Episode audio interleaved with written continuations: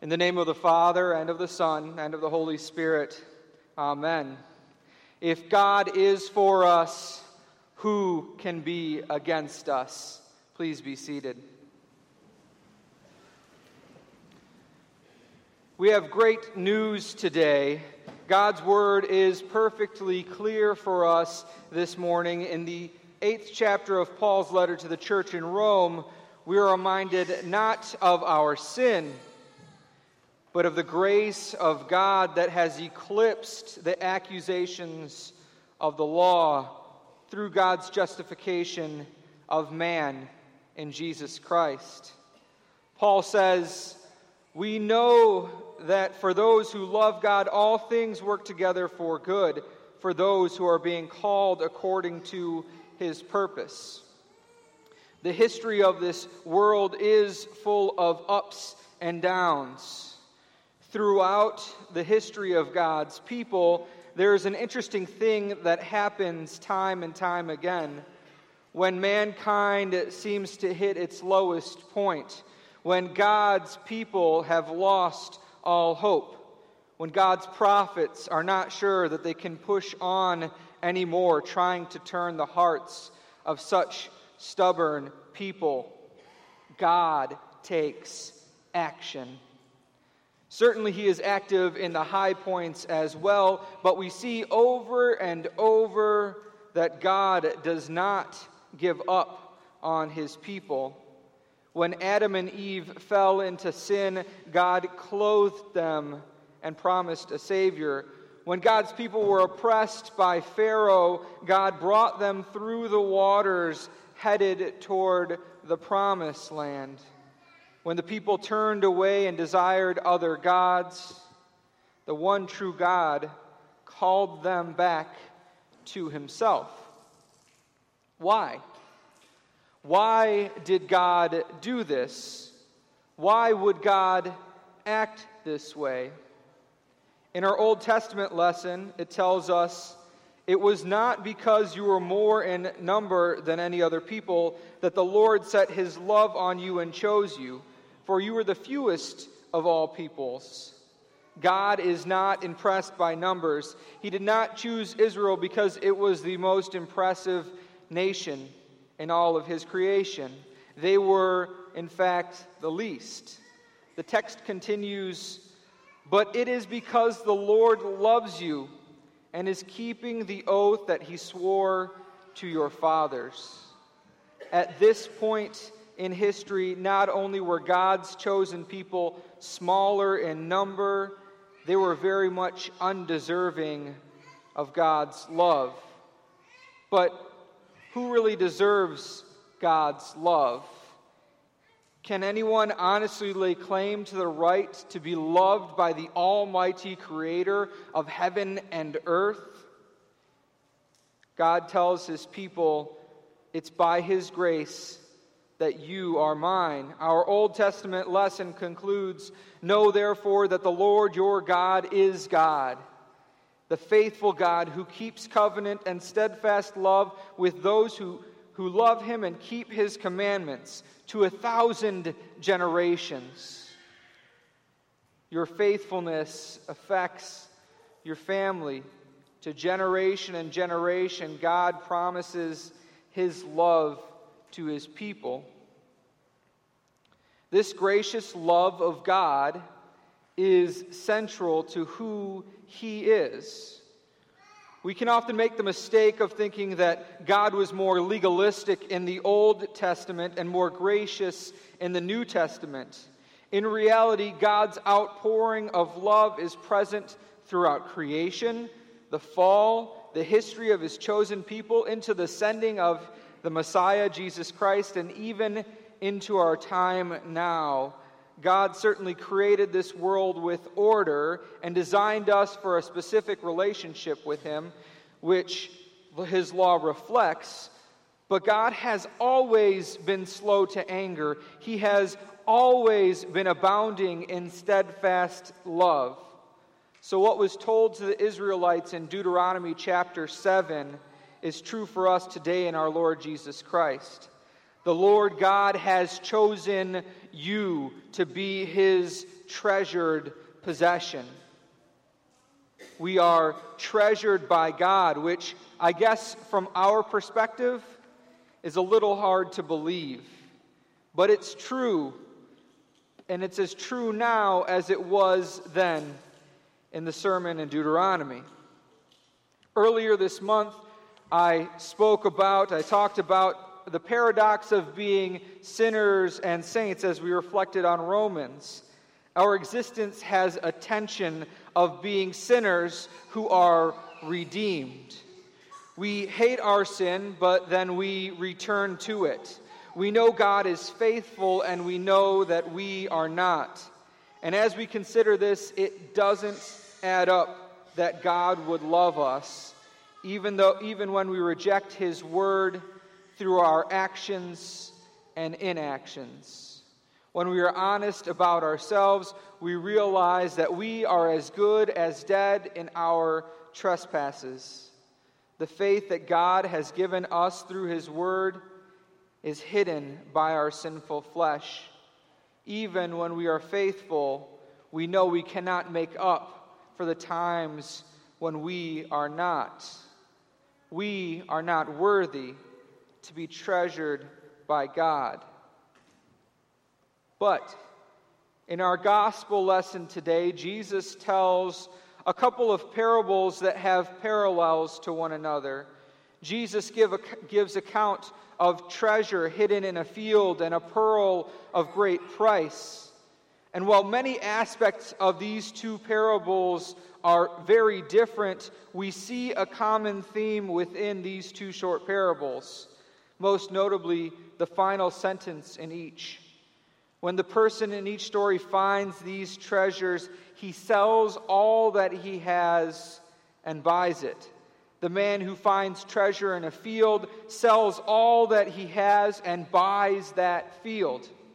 The merchant who finds the precious pearl sold all that he had and bought it. Often, these parables are interpreted as what disciples must do when they find the kingdom of God. Sell everything that you have and follow Jesus. This is not necessarily a bad idea. We, as disciples, should recognize what's of true value, that our earthly wealth compares not to the love of God in Jesus. So, giving up our possessions and following Him should be a no brainer. But if we unpacked these parallels a little more, I would suggest that the person, the merchant in the parables are not actually the disciples, they're not us, but they are in fact Jesus Christ. And the treasure in the and the, the pearl in the parables are in fact you, his disciple. When God created you, he knew you were priceless. He created man in his image, and in the beginning, he walked with man. He shared his personal, personal relationship with man. After the fall, God saw the beauty of his treasure still, yet it was covered in the mire of its own sin. Still, God led his people, and in many and various ways, he showed his power to man and spoke his word through the prophets. In time, he sought out all humanity through his Son. Like a man who found a treasure hidden in a field or a merchant searching for that pearl of great value to purchase back, to restore the original relationship between God and man. Jesus willingly gave up everything for you. Jesus does not see you as his greatest treasure because you are most impressive, athletic, the smartest, most beautiful or generous, humble or kind person. He sees you as his greatest treasure because you are his. He knit you together in your mother's womb, and he spared nothing, absolutely nothing to restore your place at his side. There's an artist on the west side of the state. His name's Edward Riojas. He's a Lutheran, and some of his art depicts parables. His art captivates me, and uh, especially this piece that uh, is called Hidden Treasure. So I'd like you to notice this with me and, and look at, at what's being portrayed here.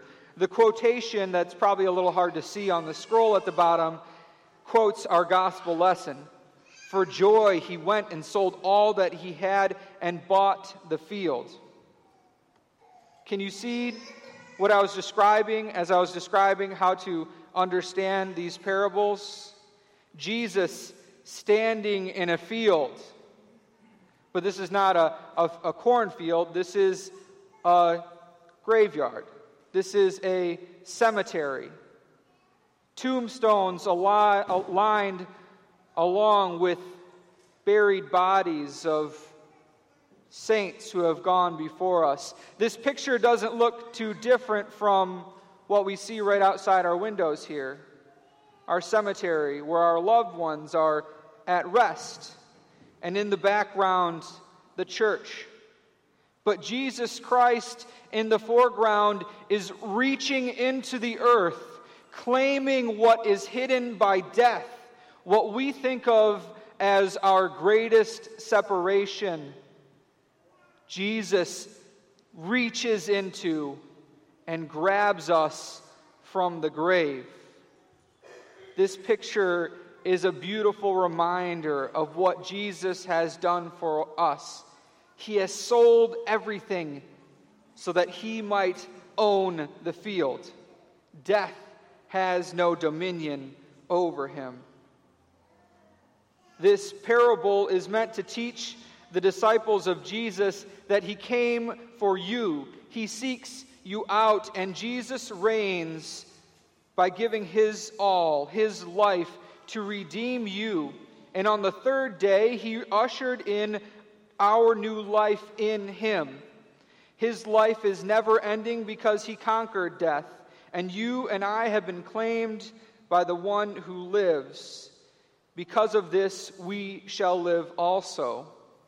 You got a special picture of this this morning as we witnessed Everly be called into God's family, putting to death her sinful flesh and being made new, a child of God.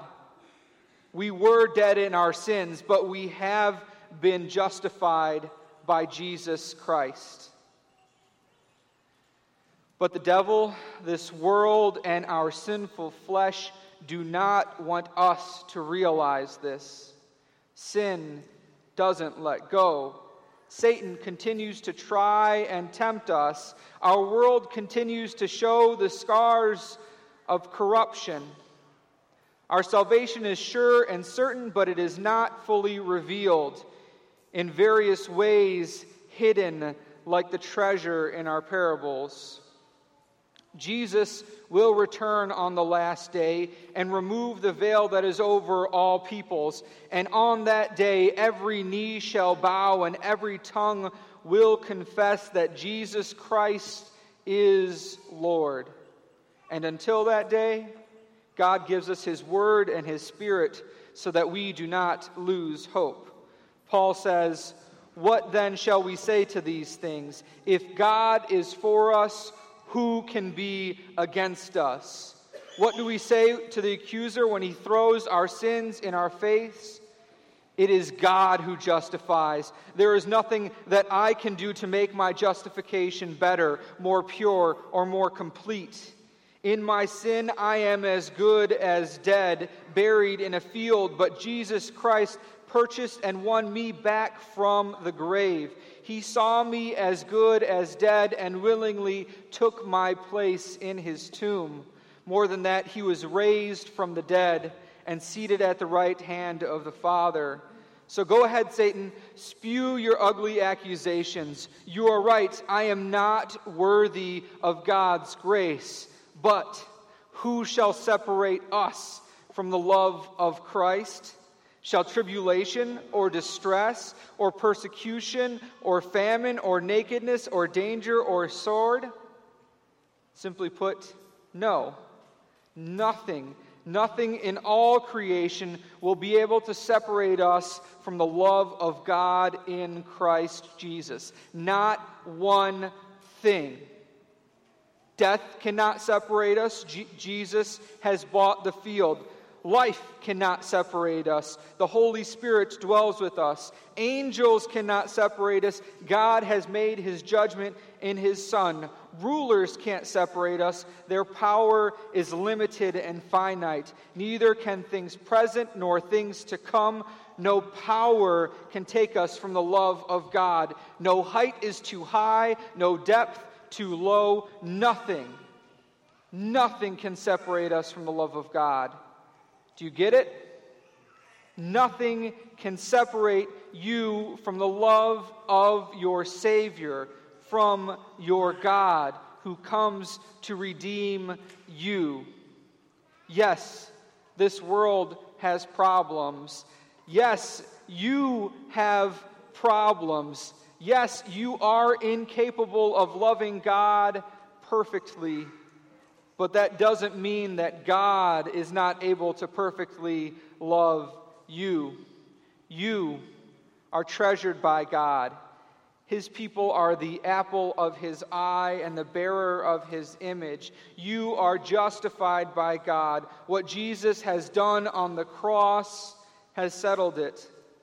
In time and space, Jesus took our sin and put them in the grave. It's recorded in history. And the Holy Spirit speaks through His Word to tell you today that Jesus died for you. You are loved by God. God loves you. And I know that you know this. As my time here ends, my goal remains the same I simply want you to know that you are treasured, justified, and loved by God. Nothing can separate you from His love. And I want to thank you. I want to thank you for sharing that same love with me through word and deed, showing how beautiful it is to live with Jesus, of sharing that love in my life. I am blessed to have served here for this past year and to experience this love firsthand. Thank you for sharing that with me. Amen.